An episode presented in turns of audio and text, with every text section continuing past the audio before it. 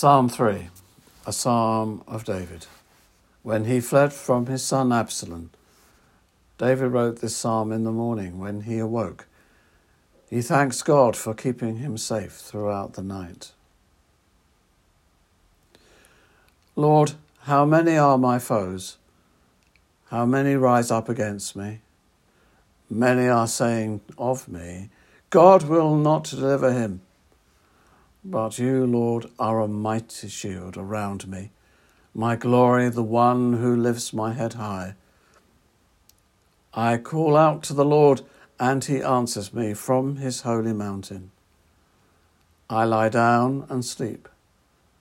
I wake again because the Lord sustains me. I will not fear, though tens of thousands assail me on every side. Arise, Lord. Deliver me, my God. Strike all my enemies on the jaw. Break the teeth of the wicked. From the Lord comes deliverance. May your blessing be on your people. What do you do when you awake?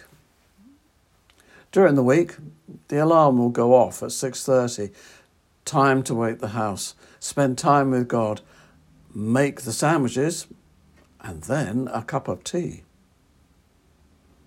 Weekends are different. No alarm, a late cup of tea in bed, and a quick scan of the morning paper. What about this psalm? We will all at some point experience trauma, waiting for test results, the birth of a child, anxious moments. Will it be all right? What about David, who wrote this psalm? David was king of Israel a thousand years before the birth of Jesus. Absalom was his favourite son of David. Despite this, Absalom was wayward. He wanted to become king, so he attacked David. David ran away to a safe place. Absalom said, Now I am king of Israel. But David asked God for help. David became king again. Absalom died. And you can read the story in the second book of Samuel between chapters 15 and 19. David wrote Psalm 3 after he ran away. He wrote it one morning. In it, David thanked the Lord for a safe night. That is why we call Psalm 3 a morning song. We must thank God every morning when He keeps us safe in the night. How often do we thank God? Every week? Every day?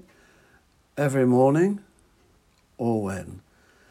It's easy to slip into a routine and not to remember God, and at the very least to thank Him. This happens more often when things are going well. But for David, things were not going well. Attacked on all sides, he runs away. Yet he thanked God for sustaining him, for protection, and for keeping watch over him. In another psalm, this theme is continued. It's one of the psalms of ascent, which would have been sung by the Israelites as they processed into Jerusalem. I'll read to you Psalm 121. I lift up my eyes to the mountains. Where does my help come from? My help comes from the Lord, the maker of heaven and earth. He will not your, let not your foot slip. He who watches over you will not slumber. Indeed, he who watches over Israel will neither slumber nor sleep. The Lord watches over you. The Lord is your shade at your right hand. The sun will not harm you by day, nor the moon by night. The Lord will keep you from all harm he will watch over your life. The Lord will watch over your coming and going, both now and forevermore. So today, no matter what troubles you or what scares you, remember that the Lord God Almighty watches over you. He slumbers not nor sleeps. God is with you in the morning when you awake, in the evening when you prepare to sleep. Remember this and be thankful. Amen.